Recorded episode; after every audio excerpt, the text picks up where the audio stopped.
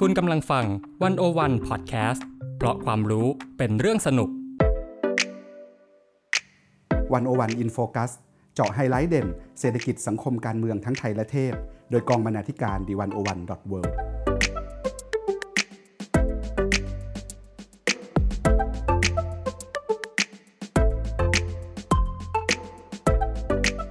สวัสดีค่ะคุณผู้ฟังยินดีต้อนรับเข้าสู่รายการหนึ่งศูนย์หนึ่ง in focus สัปดาห์นี้คุณผู้ฟังอยู่กับกุ้งเพ็ญพิชามุ่งงามและขิมพิมพ์นพุกสุขค่ะ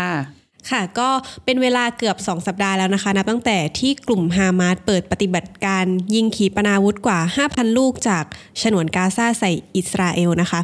ก็คือเริ่มขึ้นเมื่อวันที่เจ็ดตุลาคมที่ผ่านมาเนาะขณะที่อิสราเอลเองเนี่ยก็มีการโต้กลับด้วยการส่งกองทัพเข้าโจมตีพื้นที่บริเวณฉนวนกาซา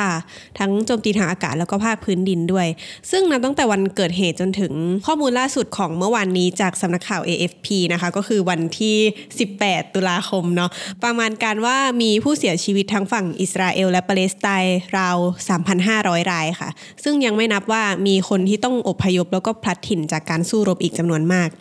นี่ก็ไม่ใช่ครั้งแรกนะคะที่เกิดการปะทะจนทำให้มีผู้บาดเจ็บและเสียชีวิตจำนวนมากขนาดนี้เพราะว่าความขัดแย้งระหว่างอิสราเอลและปาเลสไตน์เนี่ยมีรากที่ยังลึกมายาวนานอาจจะเรียกได้ว่านานกว่าศตวรรษเลยก็ได้ทั้งในแง่มุมจากเรื่องศาสนาประวัติศาสตร์เชื้อชาติและการเข้ามาเกี่ยวพันของมหาอำนาจนะคะนอกจากนี้เราก็จะได้เห็นว่าในตลอดเกือบสองสัปดาห์นี้เราเห็นความตื่นตัวในเรื่องของการก่อความรุนแรงเนาะแผ่ขยายไปหลายที่ดังจะเห็นในในเบลเยียมหรือว่าฝรั่งเศสซึ่งเป็นประเทศที่ที่มีชุมชนชาวมุสลิมเนี่ยใหญ่ที่สุดในยุโรปซึ่งเขาก็มีความกังวลว่าจะเป็นจุดเปราะบางและสุ่มเสี่ยงที่จะทำให้เกิดความรุนแรงก็ย้อนกลับไปก่อนหน้านี้เนาะเราบอกว่าความขัดแย้งในอิสราเอลปาเลสไตน์มันไม่ใช่ครั้งแรกที่เพิ่งเกิดแต่ว่ามันเกิดขึ้นเรื่อยๆมาตลอดอย่างล่าสุดที่ค่อนข้างเป็นข่าวไปทั่วโลกก็คือช่วงปีสองพันยี่สิบเอ็ดนะคะที่ตอนนั้นก็มีการยิงระเบิดจากฉนวนกาซาเนาะเขาใส่อิสราเอลที่เราได้เห็นภาพของไอรอนโดมได้ทำการกันขีปนาวุธเหล่านั้นไว้นะคะแต่ว่าทำไมการโจมตีครั้งนี้ถึงได้รับความสนใจจากทั้งโลกมากกว่าครั้งที่ผ่านๆมาค่ะพี่ขิมอ่าขิมไปสัมภาษณ์อาจารย์สราวุธอารีมาเนาะแล้วก็อาจารย์ก็เสนอว่าเหตุผลหนึ่งที่ทำให้ปฏิบัติการการโจมตีครั้งนี้ของกลุ่มฮามาสเป็นที่จับตาทั่วโลกเนี่ยคือมันกระทันหันมากแล้วจรวดเนี่ยก็พุ่งเข้าคือหลุดลอดการป้องกันของไอรอนโดมฝั่งฝั่งอิสราเอลแล้วเกิดมีผู้เสียชีวิตครั้งเดียวเนี่ยเป็นจำนวนมหาศาลมากแล้วก็ถูกพิจารณาว่าเอ้ยนี่มันเป็นการกระทำที่อุกอาจและปราศจากมนุษยธรรมแล้วประกอบกับว่าการที่อิสราเอลเองพอโดนโจมตีก็ประกาศเลยว่านี่เรากำลังเข้าสู่หมู่สงครามแล้วคือแน่นอนว่าเราเราก็พูดได้แหละว่าอ๋อที่ผ่านมาเขาก็โจมตีและมีความขัดแย้งกันมานานแล้วแต่มันไม่ไม่ได้เป็นการขัดแย้งที่เกิดการปะทะกันอย่างใหญ่โตเท่าครั้งนี้ฮะคืออันนี้มันมันเหมือนแบบมีผู้เสียชีวิตเป็นจำนวนมากแล้วที่หนักหนาด้วยคือมันมันยังผลให้เกิดการพลัดถิ่นการอพยพอีกครั้งใหญ่จากที่เดิมก็เป็นปัญหาหนักหนาอยู่แล้วมันเกิดการเหมือนการซ้ำแผลเดิมอะฮะคนก็เลยรู้สึกว่าเออนี่มันเป็นเรื่องเร่งรัดเหมือนกันแล้วอาจจะขยายไปสู่ความขัดแย้งอื่นที่ใหญ่โตมากขึ้นเช่นความสัมพันธ์ระหว่างประเทศของอิสราเอลกับประเทศอาหรับรอบนอกเนาะเราก็รู้กันว่ามันมันมีปัญหากันมาก่อนหรือกระทั่งว่าประเทศตะวันตกกับอิสราเอลและปาเลสไตน์เราจะมองประเด็นนี้ยังไงมหาอำนาจจะเข้ามาเกี่ยวข้องไหมคือมันไม่ใช่แค่เรื่องที่ว่าสองประเทศนี้มีความขัดแย้งกันแล้วมันจบแต่มันขยายไปถึงวงอื่นที่ที่กว้างกว่าด้วยแล้วอย่างถามว่าทำไมอย่างสื่อไทยเองก็ให้ความสนใจในแง่เรื่องที่ว่ามันเป็นข่าวระดับโลกด้วยเนาะแต่อีกประเด็นนึงที่อย่างที่น้องกุ้งเรียนไปคือมีแรงงานไทยที่ใช้ชีวิตอยู่ในอิสราเอลจำนวนมากแล้วก็ได้รับผลกระทบทั้งถูกจับเป็นตัวประกันแล้วก็ต้องเดินทางกลับมายังไทยด้วยเนาะล่าสุดค่ะก็อย่างที่พี่ขิมเล่าไปเนาะว่าความรุนแรงมันมีการสปิลโอเวอร์ไปยังพื้นที่อื่นๆด้วยก็ยังได้รับผลกระทบจากความรุนแรงครั้งนี้หรือว่าแบบมันเป็นมวลของความหวั่นวิตกก็ในวาระที่สถานการณ์ความขัดแย้งยังคงตึงเครียดแล้วก็การสู้รบยังคงเกิดขึ้นในปัจจุบันเราจึงอยากชวนคุณผู้ฟังมาสำรวจความขัดแย้งระหว่างอิสราเอลปาเลสไตน์ที่กำลังดำเนินอยู่นะคะโดยพูดคุยกันผ่านบทสัมภาษณ์สองชิ้นด้วยกันนะคะได้แก่บทความแรกนะคะคือ ชีวิตแรงงานไทยเปราะบางอย่างยิ่งต่อสงครามคุยกับยาเฮลเคอร์แลนเดอร์ผู้ศึกษาชีวิตแรงงานไทยในอิสราเอล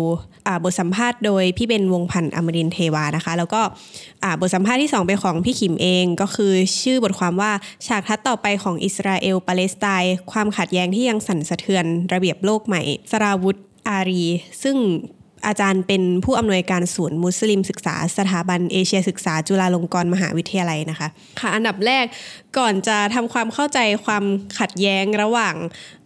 อิสราเอลและปาเลสไตน์เพื่อเป็นการปูพื้นฐานคร่าวๆเราอาจจะต้องย้อนกลับไปถึงช่วงสงครามโลกครั้งที่หนึ่งนะคะซึ่งช่วงนั้นเนี่ยมันเป็นจังหวะเดียวกับที่รัสเซียเองก็เกิดการปฏิวัติภายในซึ่งฝ่ายสัมพันธมิตรเนี่ยก็ต้องการให้รัสเซียยังคงสู้ต่อก็เลยมีการผุดกลยุทธ์ที่จะให้ชาวยิวในรัสเซียนะคะยังร่วมสู้รบกับฝ่ายสัมพันธมิตรซึ่ง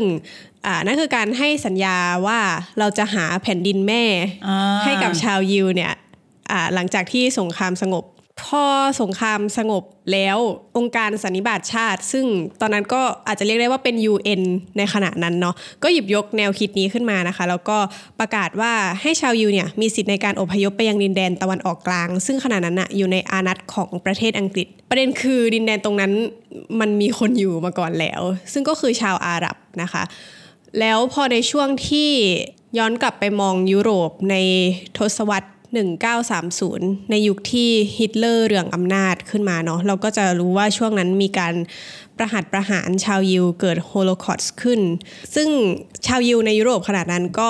เริ่มพากันอพยพออกไปอยู่ใน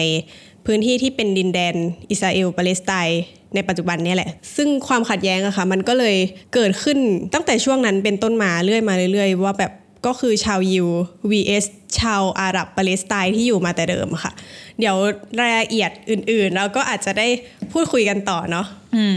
อันทีนี้เราหลายคนอาจจะเคยได้ยินมาแล้วว่าอิสราเอลกับปาเลสไตน์เนี่ยขัดแย้งกันเพราะว่าเรื่องศาสนาเรื่องความเชื่อคือแย่งชิงกันในการจะครอบครองดินแดนที่เป็นพันธสัญญา mm-hmm. ซึ่งก็โยงไปกับเรื่องศาสนาเรื่องในพระคัมภีร์ของศาสนายูดายของศาสนาอิสลามทำนองนี้เนาะทีนี้ถ้าเกิดอ้างอย่างนั้นเนี่ยเท่ากับว่าอ๋อรากความขัดแย้งนี้มันดำเนินมาเป็นหลายพันปีแล้วใช่ไหม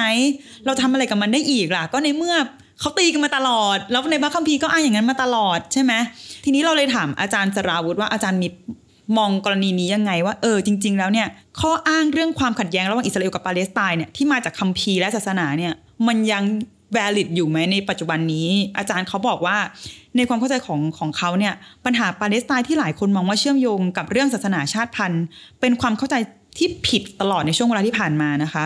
คือสื่อพยายามทำให้เราเข้าใจในลักษณะนี้เนื่องจากหากเรามองว่าเป็นประเด็นเรื่องความขัดแย้งทางเชื้อชาติศาสนาเนี่ยเท่ากับว่ามันไม่มีทางแก้ไขอ่ะคือเราจะทำอะไรได้ล่ะก็มันอยู่มานานขนาดนี้แล้วมันขัดแย้งกันไปเป็นพันปีคุณจะมาแก้อะไรภายในปีสองปีเป็นไปไม่ได้ถูกไหมอาจารย์ก็บอกว่าคือพอมองด้วยด้วยเลนส์นี้เนี่ยเท่ากับว่ามันไม่มีใครถูกใครผิดเพราะเป็นเรื่องที่เกิดขึ้นมายาวนานมากเหมือนถามว่าไก่ไข่อะไรเกิดก่อนกันนะเราก็ตอบไม่ได้ถูกไหมค่ะมันเลยทำให้คนรู้สึกว่าเออคงแก้ปัญหาไม่ได้หรอกและหาทางออกที่เป็นรูปธรรมไม่ได้และความเชื่อเช่นนี้เนี่ยค่ะสร้างความชอบธรรมให้อิสราเอลในการยึดครองปาเลสไตน์มาตลอดอันนี้คือมุมมองของอาจารย์เนาะอ่าจริงๆแล้วเนี่ยอาจารย์ก็เลยเสนอว่าสิ่งแรกที่เราต้องทำความเข้าใจใหม่คือประเด็นปัญหาปาเลสไตน์เนี่ยไม่ได้เป็นปัญหาที่เกิดมาจากเรื่องศาสนาและชาติพันธุ์เรื่องของศาสนาและชาติพันธุ์เป็นเรื่องที่ถูกอ้างขึ้นเพื่อสร้างความชอบธรรมให้กลุ่มที่ได้ประโยชน์จากเรื่องนี้ฉะนั้นจริงๆแล้วถ้าจะมอง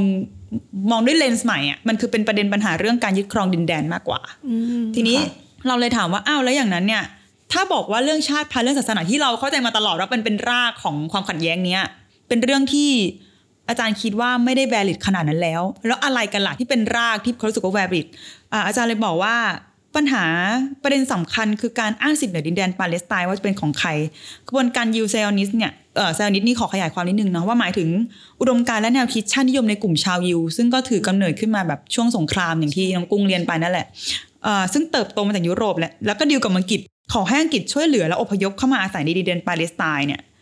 คนเหล่านี้ก็อ้างว่าดินแดนตรงนี้คือดินแดนของพันธสัญญาอ้างว่าพระผู้เป็นเจ้ามอบดินแดนส่วนนี้ให้แก่พวกเขาแล้วก็คือการใช้ศาสนามาอ้างอะไรเนาะอืมอันนี้ก็ว่ากันไปเนาะทีนี้ อาจารย์คิดว่าปัจจัยด้านเศรษฐกิจอาจจะไม่ได้เกี่ยวข้องนักสมมุติเรามองว่าการแย่งชิงครอบครองดินแดนสักสักแห่งหนึ่งเนี่ยอาจจะมีปัจจัยด้านทรัพยากรเออทรัพยากรเป็นเป็นแหล่งน้ำมันเป็นแหล่งเพาะปลูกปรากฏว่าปาเลสไตน์ก็ไม่ได้มีลักษณะนั้นนะคะนึกออกไหมคือก็ไม่ได้มีบ่อน้ำมันแล้วก็เพาะปลูกอะไรก็ตามฤดูกาลประมาณหนึ่งเอาจริงปาเลสไตน์เอออิสราเอลก็อาจจะทำงานด้านเพาะปลูกได้แข็งแรงก่อนด้วยซ้ำอืมฉะนั้นแล้วอะไรที่ทำให้อิสราเอลมุ่งมั่นอยากได้พื้นที่ตรงนั้นมากๆอาจารย์ก็มองว่ากลับไปในอดีตเนี่ยก่อนสงครามโลกครั้งที่หนึ่งมันมีกระแสต่อต้านชาวยิวในยุโรปแล้วก็อย่างที่ทราบกันว่าสงครามโลกครั้งที่สองมันก็นำมาสู่การโศกนาฏกรรมครั้งใหญ่ของมนุษยชาติอย่างการฆ่าเผ่าพันธุ์ใช่ไหมอันนี้คือเป็นแผลในระดับ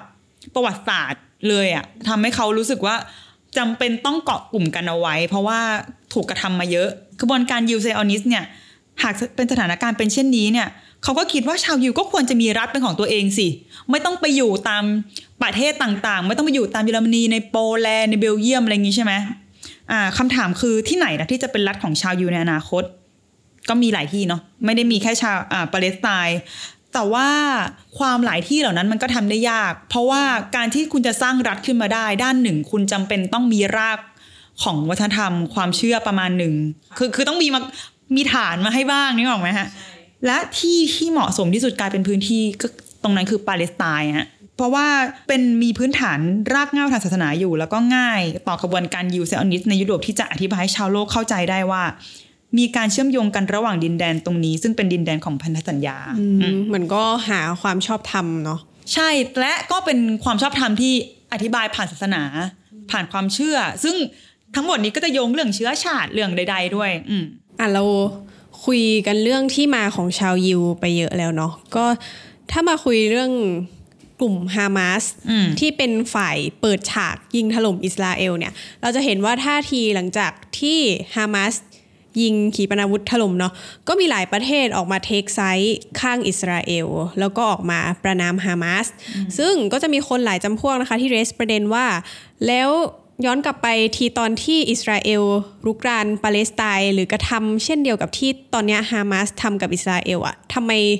ประชาคมโลกถึงเงียบกริบทีนี้กุ้งก็เลยสงสัยว่าแล้วอาจารย์สารวุฒิเขาคิดยังไงอะคะกับประเด็นที่ว่าอ่ะคือเขามองว่าฮามาสเนี่ยเท่ากับปาเลสไตน์เลยหรือเปล่าอาจารย์เขาก็ย้ำนะคะว่าใช่เราต้องเข้าใจว่ากลุ่มขบวนการฮามาสอะเป็นส่วนหนึ่งของขบวนการต่อต้านการยึดครองของปาเลสไตน์นะคะแต่กะนั้นก็ไม่ใช่เป็นตัวแทนทั้งหมดของชาวปาเลสไตน์และยิ่งไม่ใช่เป็นตัวแทนทั้งหมดของชาวมุสลิมคือแน่นอนว่ามีชาวปาเลสไตน์หลายคนและชาวมุสลิมหลายคนที่ไม่ได้เห็นด้วยกับการกระทำของฮามาสแน่นอนว่ากลุ่มปาเลสไตน์เหล่านี้กลุ่มมุสลิมเหล่านี้ก็ต่อต้านการเข้ามายึดครองของอิสราเอลด้วยแหละแต่ว่าพวกเขาก็รู้สึกว่ามันมีวิธีอื่นที่สันติกว่านี้ในการจะต่อต้านอิสราเอลเนาะดังนั้นการที่หลายคนไปเหมารวมว่าฮามาสเท่ากับปาเลสไตน์ฮามาสเท่ากับมุสลิมมันจึงไม่ใช่อะค่ะเพราะว่าถึงที่สุดแล้วมันมีอีกหลายคนทีเดียวที่เขารู้สึกว่าเออเขาไม่ได้เห็นด้วยแต่อย่างไรก็ตามนะคะอาจารย์เขาก็ย้ำว่าขณะนี้เราต้องยอมรับว่าคนปาเลสไตน์ให้การยอมรับฮามาสมากขึ้นโดยเฉพาะหลังจากที่คนปาเลสไตน์หมดหวังจากขบวนการสร้างสันติภาพคือเราอาจต้องย้อนกลับไปก่อนว่าก่อนหน้านี้มันเคยมีการพยายามจะแบบปณีประนอมความขัดแย้งนี้มาแล้วผ่านข้อตกลงสันติภาพออสโลตั้งแต่ต้นศตวรรษหนึ่งพันเก้าร้อยเก้าสิบคือมันก็มีการพยายามแบบจับมือกันเถอะมาตลอดอะแต่ว่ามันก็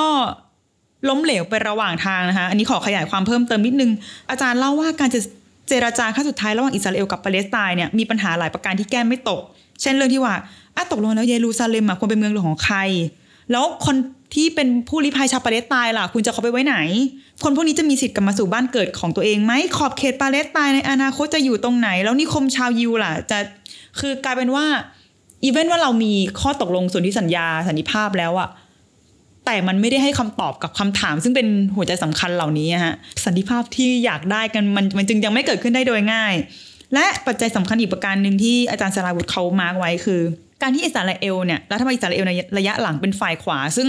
คือรัฐบาลของเนทันยาฮูเนาะเบนจามินเนทันเนทันยาฮูค่ะไม่ยอมรับให้เกิดการตั้งรัฐปาเลสไตน์เนี่ยต่อให้รัฐบาลสหรัฐที่เป็นแบ็กอัพมาตลอดพยายามแบบเออจับมือกันเถอะแบบเป็นสันติภาพได้แล้วมันก็ไม่ประสบความสำเร็จนะคะประกอบกับว่ามันไม่ได้มีการพูดคุยกันโดยตรงระหว่างปาเลสไตน์กับอิสราเอลมาเป็นสิบปีแล้วนะคะพูดอีกอย่างคือกระบวนการออสโลเนี่ยตายจากพวกเราไปนานแล้วทั้งนี้จุดเปลี่ยนสำคัญอีกอย่างที่อาจารย์มองคือ กระแสการเกิดขึ้นของกระบวนการติดอาวุธนิยมแนวทางอิสลามนะคะซึ่งก็เป็นตัวแปรใหม่ของประเด็นความขัดแย้งระหว่างอิสราเอลกับปาเลสไตน์ด้วยอ่ะทีนี้เราก็ต้องกลับมาว่าคนปาเลสไตน์เนี่ยให้การยอมรับฮามาสมากขึ้นหลังจากที่พวกเขาหมดหวังจากกระบวนการสันติภาพอย่างแล้วอย่างที่เราเห็นกันคือสื่อและประชาคมระหว่างประเทศเนี่ยก็ไม่ได้ให้ความสนใจการถูกโจมตีของชาวปาเลสไตน์นะคุณจะเห็นได้เลยว่าอย่างที่เราเล่ากันตั้งแต่ต้นต้นแบบบทสัมภาษณ์เนาะว่าความขัดแย้งนี้มันดำเนินมานานมากแล้วก็มีการปะทะมาตลอดแต่มันก็ไม่ได้มีคนไปแบบว่าพูดถึงมันเท่าไหร่เหมือนก็ก็เกิดไปสีอะไรเงี้ยแล้วคุณคิดดูคนปาเลสไตน์ที่อยู่กับบรรยากาศนี้มานานเขาก็เริ่มรู้สึกว่าเอ้าแล้วเราต้องทำยังไงล่ะเออกระทั่งรัฐอาหรับที่เคยเป็นที่พึ่งของชาวปาเลสไตน์เนี่ยหลังๆก็เจือจางความชาตินิยมแบบอาหรับมันก็จางลงไปตามระยะเวลาแบบที่เคยผูกกันเหนียวแน่นมันเริ่มคลี่คลายอะไรอย่างเงี้ยค่ะสุดท้ายแล้วความท้อแท้สิ้นหวังของชาวปาเลสไตน์เนี่ยก็ทำให้บางส่วนซึ่งเป็นตัวใหญ่นะก็เลือกสนับสนุนกลุ่มฮามาสที่มีวิธีดำเนินการต่อต้านอิสราเอลแบบเฉพาะทางแล้วก็ชัดเจนมาโดยตลอดอืมอืมค่ะเมื่อกี้พี่ขิมก็เมนชั่นถึงบทบาทสหรัฐอเมริกาเนาะซึ่งก็ถือว่าเป็นมหาอำนาจที่เป็นพันธมิตรอันเหนียวแน่นของอิสราเอลมาโดยตลอดแล้วก็พยายามผลักดันให้มีการเจรจาสันติภาพรวมไปถึงออสโลแอคคอร์ดที่พี่ขิมบอกไปแล้วว่ามัน มันตายไปแล้วแต่ว่าเอาเข้าจริงแล้วเนี่ยเราก็สามารถมองในแง่ของ geopolitics หรือว่า great power politics ได้ด้วยหรือเปล่าว่าบทบาทของมหาอำนาจเนี่ยมันส่งผลให้ความขัดแย้งมันยืดเยื้ออืมอาจารย์สราวุธเขามองว่าคงไม่ได้เกี่ยวอ่า geopolitics เนี่ยคงไม่ได้เกี่ยวข้องในแง่มุมของประเทศอิสราเอลแต่ว่าเป็นเรื่องของมหาอำนาจโลกคือตอนที่ตอนครั้งแรกขิมขิมจะรู้สึกว่าเอ้ย geopolitics มันคือเรื่องของอิสราเอลกับประเทศไทยสองคนสิสองฝ่ายสิแต่อาจารย์เขาชวนเรามองขยายไปในกว้างขึ้นว่าเออพอบอกว่าเป็น geopolitics อ่ะมันไม่ได้แค่สองสองชาติเนาะไม่ใช่ของรัฐแต่เป็นรัฐอื่นที่ก็มีอำนาจเหนือภูมิภาคนั้นเหมือนกันอืมซึ่งนั่นคือสหรัฐอเมริกาอ่าดินแดนในตะวันออกกลางเนี่ยเป็นดินแดนที่เป็นผลประโยชน์ของสหรัฐละกันสหรัฐมองว่าดินแดนนี้เนี่ยเป็นมีทรัพยากรธรรมชาติมีพลังงานและเป็นจุดยุทธศาสตร์เชื่อมต่อกับโลกดังนั้นเขาจึงให้ความสำคัญกับดินแดนส่วนนี้มากแต่ถามว่าใครกันล่ะที่จะเป็นตำรวจพันธมิตรที่ดีให้สหรัฐมันก็ต้องมีชาติอิสราเอลชาติเดียวใช่ไหมที่แบบอย่างที่น้องกุ้งบอกว่าจับมือกันเหนียวแน่นมาตลอดรักกันเดเออสำหรับสหรัฐเนี่ยจึงมองว่าอิสราเอลเป็นประเทศที่น่าจะเป็นตำรวจโค้ชเลยนะคะในภูมิภาคตอนออกกลางได้และขณะเดียวกันเราก็ต้องยอมรับว่าอิทธิพลของนายทุนชาวยิวในอเมริกาก็ก็แข็งแรงนะคะคือไม่ได้แค่ทุนในแง่แบบเงินนะแต่ยังรวมไปถึงทุนในแง่อิทธิพลทางการเมืองด้วยฮะในการจะกำหนดทิศทางต่างๆเนี่ยทำให้สหรัฐกับอิสราเอลหรือก็คือชาวยิวเป็นพันธมิตรที่ดีต่อกันคือก็ไม่ได้แปลว่าอิสราเอลจะรับใช้สหรัฐอย่างเดียวแต่สหรัฐเองก็อิงอยู่กับนายทุนกลุ่มอิทธิพลเหล่านี้ด้วยเพราะว่าเราก็อาจจะเคยอ่านผ่านๆมาเนาะว่ากลุ่มล็อบบี้ที่มีอิทธิพลในวอชิงตันมากๆก็คือเป็นกลุ่มชาวยิวเองซึ่งอ่านในท่าทีล่าสุดของไบเดนเองก็เป็นที่น่าสนใจเพราะว่าเขาถึงกับเยือนเทลอาวีฟเลยซึ่งเป็นภาพที่แบบอะไรกันนี่ใช่คือมันกำลังเกิดการสู้รบอยู่ไงคือเราก็ไม่คิดว่าผู้นำจะเดินทางไปถึงแบบพื้นที่เลยเอ่ออาจารย์สลายบุเขาเมนชั่นมาเรื่องนึงว่าสมัยที่ทรัมป์เป็นประธานาธิบดีเนี่ยสักปีสองพันสิบหกถึงปีสองพันยี่สิบเนี่ยนะคะสิ่งที่น่าจับตาคือประเทศอาหรับไม่ใช่แค่อิสราเอลนะแต่ประเทศอาหรับอื่นๆก็เหมือนจะมีคลี่คลายเรื่องข้อตกลงเรื่องความสัมพันธ์ระหว่างประเทศกันแบบสี่ประเทศติดซึ่งนี่ไม่ใช่สิ่งที่เกิดขึ้นได้ง่ายๆอ่ะคือตอนนั้นก็เราเราเห็นท่าทีที่ชัดเจนของประธานาธิบดีทรัมป์ในขณะนั้นว่าเขาพยายามผลักดันให้มีอับราฮัมแอคคอร์ดอย่างที่พี่ขิมเล่ามาเมื่อกี้ว่า สามถึงสี่ ประเทศอาหรับพยายามให้มากลับมาสานสัมพันธ์กันกลับมาพูดคุยกันมากขึ้นซึ่งซึ่งก็เหมือนจะเป็นตัวเชื่อมความสัมพันธ์อันดีระหว่างอิสราเอลและชาติที่เคยบาดหมางแต่ประเด็นคืออย่างที่พี่ขิมเคยเล่าไปมันก็เหมือนกับ Oslo Accord ที่มันตายไปแล้วคือเขาไม่มาเมนชั่นให้มันถูกจุดว่าปัญหาที่มันยังไม่ถูกแก้คืออะไรแล้วอาจารย์สราวุธเขามองว่าความขัดแย้งที่กำลังเกิดขึ้นตอนนี้ค่ะมันส่งผลยังไงบ้างกับระเบียบโลกเหมือนคำถามต่อจากเรื่อง geopolitics เนาะที่เราบอกว่าเอ้ยมันไม่ใช่แค่เรื่องอิสราเอลกับปาเลสไตน์เท่านั้นนี่แต่มันขยายไปถึงมหาอำนาจรอบนอกด้วยคือ politics ของแบบหลายภูมิภาคใช่ไหมอย่างเมื่อก่อนอาจารย์เขาบอกว่าเมื่อก่อนโลกเป็นขั้วอำนาจเดียวคือสหรัฐตอนนี้มันกลายเป็นแบบ เราจะเห็นตัวแสดงอื่นโตขึ้นมาเยอะมากจีนอินเดียนี่ก็ใช่นะคะรัสเซียที่พยายามกลับเข้ามาสู่การเป็นมหาอำนาจนะคะในสภาวะโลกที่เปลี่ยนผ่านอย่างนี้เนี่ยการแข่งขันจะค่อนข้างดุเดือดเพราะว่าสหรัฐเขาก็ไม่อยากเสียแชมป์ไหมเขาจะบอกเอ้ยฉันเป็นเบอร์หนึ่งมาตลอดเออทำไมฉันต้องมาแบ่งที่ให้เธอยืนด้วยอะไรอย่างนี้ทำให้สหรัฐเนี่ยต้องพยายามทำทุกอย่างเพื่อประคองสถานะของตัวเองไว้แล้วในทางกลับกันอีตัวแสดงอื่นๆเขาก็จะรู้สึกว่าแล้วทำไมฉันต้องยอมเธอให้เป็นเธอเป็นเบอร์หนึ่งตลอดอ่ะเราก็มีศักยภาพของเราใช่ไหมเกิดการแข่งขันกันแบบหนักหน่วงมากอย่างสงครามยูเครนเนี่ยก็ชัดเจนว่าใครเป็นใครหน้ามันชัดใช่ไหมแต่อย่างในวิกฤตปาเลสไตน์เนี่ยอาจารย์บอกว่าเหมือนว่าวิกฤตนี้จะเป็นจุดหนึ่งของ proxy war แล้วกันนะของระหว่างมหาอำนาจต่างๆใช่เราจะเห็นว่าจากการรายงานข่าวอิสราเอลเป็นพันธมิตรและมีสหรัฐเป็นแบ็กอัพเนี่ยแล้วก็ทั้งสองฝ่ายเนี่ยก็เป็นไม่เบื่อไม่เมากับอิหร่านมาตลอดแต่ตอนหลังอิหร่านก็ได้รับการสนับสนุนจากรัสเซียซึ่งก็เป็นอีกขั้วหนึ่งของสหรัฐนี่แบ่งฝ่ายกันชัดแล้วนะแล้วก็เป็นพันธมิตรที่ดีกับจีนด้วยอิหร่านก็เป็นฝ่ายให้การสนับสนุนกระบวนการฮามาสของปาเลสไตน์กลุ่มติดอาวุธต่างๆในซีเรียอะไรเงี้ยค่ะก็ซึ่งก็เป็นควันหลงของสงครามกลางเมืองเนาะทำให้ตะวันออกกลางเนี่ยเป็นอีกสนามหนึ่งในการจัดระเบียบโลกใหม่คือเป็นกระบวนการเปลี่ยนผ่านจากโลกที่เป็นขั้วอำนาจเดียวมาสู่โลกที่มีหลายขั้วอำนาจอืมอ่ะเราคุยเรื่องในระดับโลกไปแล้วย่อยมาถ้าขยับมามองภาพในท่าทีของรัฐบาลไทยเองเพราะว่าอย่างที่เราเล่าไปก่อนหน้านี้ว่ามีคนไทยจำนวนมากที่ได้รับผลกระทบเนื่องจากว่าเรามีแรงงานจำนวนมากอยู่ในอิสราเอลอาจารย์มองว่าไทยเองควรมีท่าทียังไงบ้างอะคะข้อแรกนะคะอาจารย์มองว่าทางที่ดีเนี่ยเราไม่ควรประณามฝ่ายไหนเพราะว่าประชาคมโลกทราบดีว่าปัญหาปาเลสไตน์ซับซ้อนมากคือไม่มีใครว่าประเทศไทยถ้าประเทศไทยไม่ประณามแต่เราก็ได้ประณามไปแล้วประการต่อมานะคะการที่เรามีจุดยืนอิงอยู่กับหลักการของประชาคมระหว่างประเทศเนี่ยหลักการในการแก้ปัญหาอย่างสันติวิธีสนับสนุนกระบวนการพูดคุยเจรจาเพื่อหาสันติภาพแล้วก็รื้อฟื้นข้อตกลงของออสโลกลับมาอิงอยู่กับแนวทางการแก้ปัญหาแบบทางออกสองรัฐนะคะคือ two state solution ซึ่งประชาคมโลกก็อิงอยู่กับหลักการนี้แทบทุกประเทศเนี่ยคือมันจะเป็นการที่ช่วยแก้ปัญหาเมื่อการซ้ำเติมนะฮะอาจารย์เขามองว่าเออเราก็อิงอยู่กับหลักการนี้ได้โดยไม่ต้องไปแบบเข้าข้างฝ่ายใดเพราะว่าถึงที่สุดการเข้าข้างมันหลีกเลี่ยงกันกระทบกระทั่งกันไม่ได้เนาะอืมขณะเดียวกันอาจารย์ก็คิดว่าการช่วยเหลือด้านมนุษยธรรมอ่ะจะเป็นเรื่องที่ทำให้ไทยได้รับการชื่นชมจากประชาคมโลกนะคะเอ่อโดยที่ไม่ใช่ช่วยเหลือแค่คนไทยเท่านั้นแต่ช่วยเหลือทุกฝ่ายที่ได้รับผลกระทบจากความรุนแรงในครั้งนี้และก็ควรให้ความสำคัญกับคนไทยที่เป็นแรงงานในอิสราเอลด้วยเพราะว่ามันยังมีเรื่องแผนอพยพใดๆตกค้างอยู่เนาะที่กำลังดำเนินอยู่ใช่แต่สิ่งสำคัญที่สุดนะอาจารย์เขาก็ย้ำว่าต้องเอาคนที่ตกอยู่ภายในพื้นที่เสี่ยงทางตอนใต้ของอิสราเอลเนี่ยใกล้ๆกับซึ่งใกล้ๆกับฉนวนกาซาเนี่ยออกมาก่อนแล้วก็สร้างที่พักพิงชั่วคราวที่เป็นพื้นที่ปลอดภัยให้คนเหล่านี้ได้หลบพักก่อนเนาะเออเพราะมันมันอันตรายมากในพื้นที่ตรงนั้นนะคะทีนี้อาจารย์เขาปิดท้ายว่าเราเห็นแล้วว่าตะวันออกกลางเป็นภูมิภาคที่ไม่มั่นคงแล้วก็เกิดวิกฤตได้ทุกเมื่อถ้าเราไม่มีความรู้ไม่มีข้อมูลไม่มีอะไรอย่างเงี้ยกลายเป็นว่าคนที่ได้รับอันตรายมากๆก็คือคนไทยที่อยู่ในพื้นที่เหล่านั้นนะคะซึ่งซึ่งมีเยอะนะคะอืมและประเทศไทยก็จะเสียผลประโยชน์ในแง่เศรษฐกิจการค้าหรือถ้าไทยแสดงท่าทีในลักษณะเอียงข้างเนี่ยเราก็จะสูญเสียพันธมิตรของเราไปด้วยอืมจากเสียงของนักวิชาการไทยที่มองสถานการณ์ที่กำลังเกิดขึ้นเดี๋ยวเราจะไปฟังเสียงนักวิชาการอิสราเอลที่เขามองในเรื่องมิติแรงงานไทยกันบ้างนะคะโดยอ่าเราจะหยิบบางส่วนจากบทสัมภาษณ์ของอาจารย์ยาเฮลเคเลนเดอร์นะคะซึ่งเป็นอาจารย์ชาวอิสราเอลประจำภาควิชาสหวิทยาการและการบริการมนุษย์แห่งมหาวิทยาลัยเทลไฮประเทศอิสราเอลนะคะซึ่งอาจารย์ได้ทำการศึกษาวิจัยเรื่องแรงงานไทยในอิสราเอลมายาวนานกว่าสิบปีค่ะแล้วก็ทำงานขับเคลื่อนด้านสิทธิให้กับแรงงานไทยและแรงงานต่างชาติในประเทศมาอย่างยาวนานต่อเนื่องอ่าต้องเท้าความกลับไปก่อนว่าตั้งแต่เมื่อไหร่ที่แรงงานไทยเข้าไปทำงานในอิสราเอลมากขนาดนี้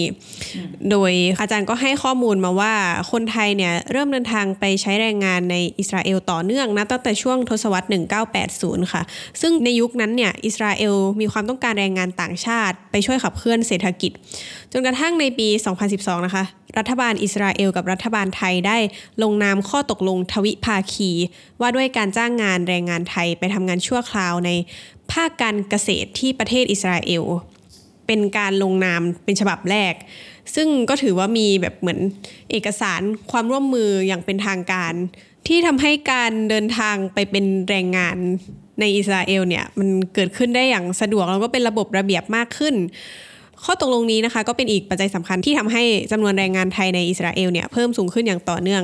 อย่างข้อมูลล่าสุดก็คาดว่ามีอยู่มากถึง สองหมื่นหกพัน คนซึ่งแรงงานไทยส่วนใหญ่นะคะทำงานอยู่ที่เมืองอาราว่าซึ่งเป็นเขตทะเลทรายยังถือว่าปลอดภัยจากสงครามและการสู้รบอยู่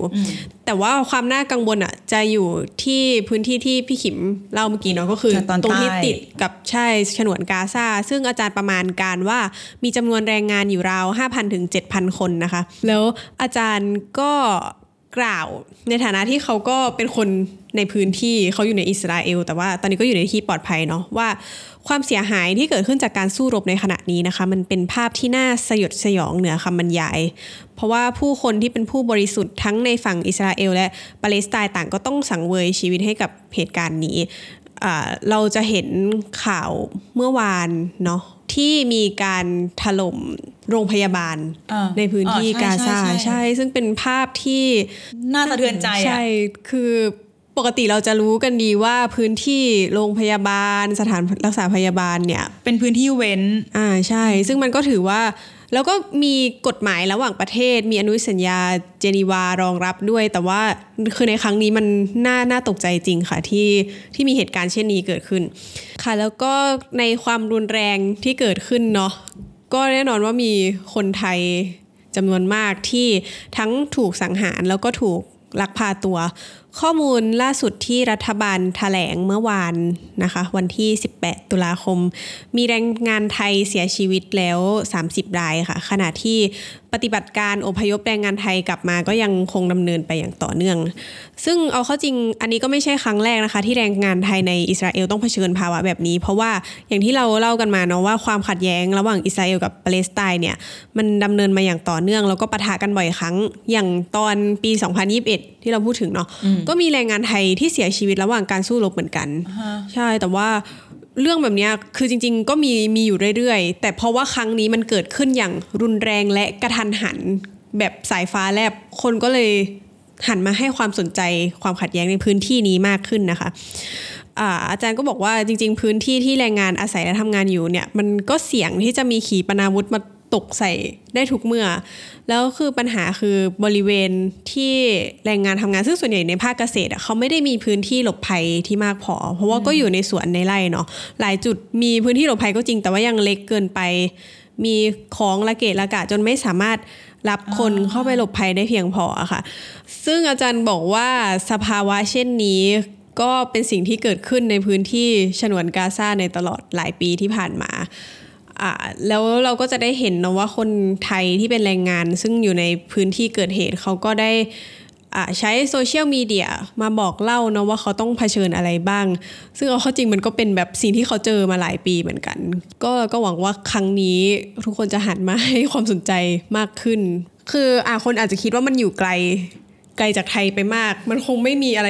กระทบกระเทือนซึ่งก่อนหน้านี้เราก็ไม่รู้เลยว่ามีแรงงานไทยที่ทำงานในอิสราเอลเยอะขนาดนี้พอพูดเรื่องแรงงานอย่างเงี้ยเราจะรู้สึกว่ามันไม่ได้ไกลตัวแล้วนะคือจริงๆแล้วสงครามและการความขัดแย้งที่ไหนมันไม่ใช่เรื่องไกลตัวอยู่แล้วใช่ไหมคะทีนี้เราเลยรู้สึกว่าแผนการช่วยเหลือและการดำเนินการด้านมนุษยธรรมทั้งของไทยและของประชาคมโลกมันควรจะgo on ดำเนินต่อไปอย่างอย่างดีที่สุดคือมันไม่ไม่ควรมีใครที่ต้องมาสูญเสียกับเรื่องพวกนี้อีกแล้วทั้งในแง่ชีวิตหรือในแง่การต้องอพยพการต้องพัดถิ่นฐานคือมันเยอะมากนะคะที่ผ่านมา